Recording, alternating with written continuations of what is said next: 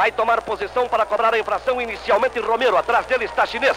Barreira de quatro homens, formada na grande área Santista, cinco com o recuo de Pepe. Conta os passos regulamentares Valucci, toma posição Romero para bater, Jair entre a bola e a barreira. Laércio colocado no canto direito, lance perigoso. Toma o corrida, Romero foi para a bola, fuzila e é gol!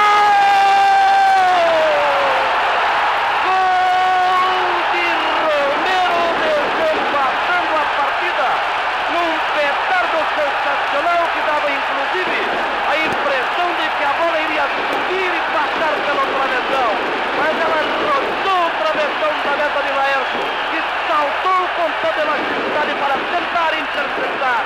E foi morrer as redes da meta Santista quando são decorridos pela nossa cronometragem. 13 minutos de luta na segunda etapa.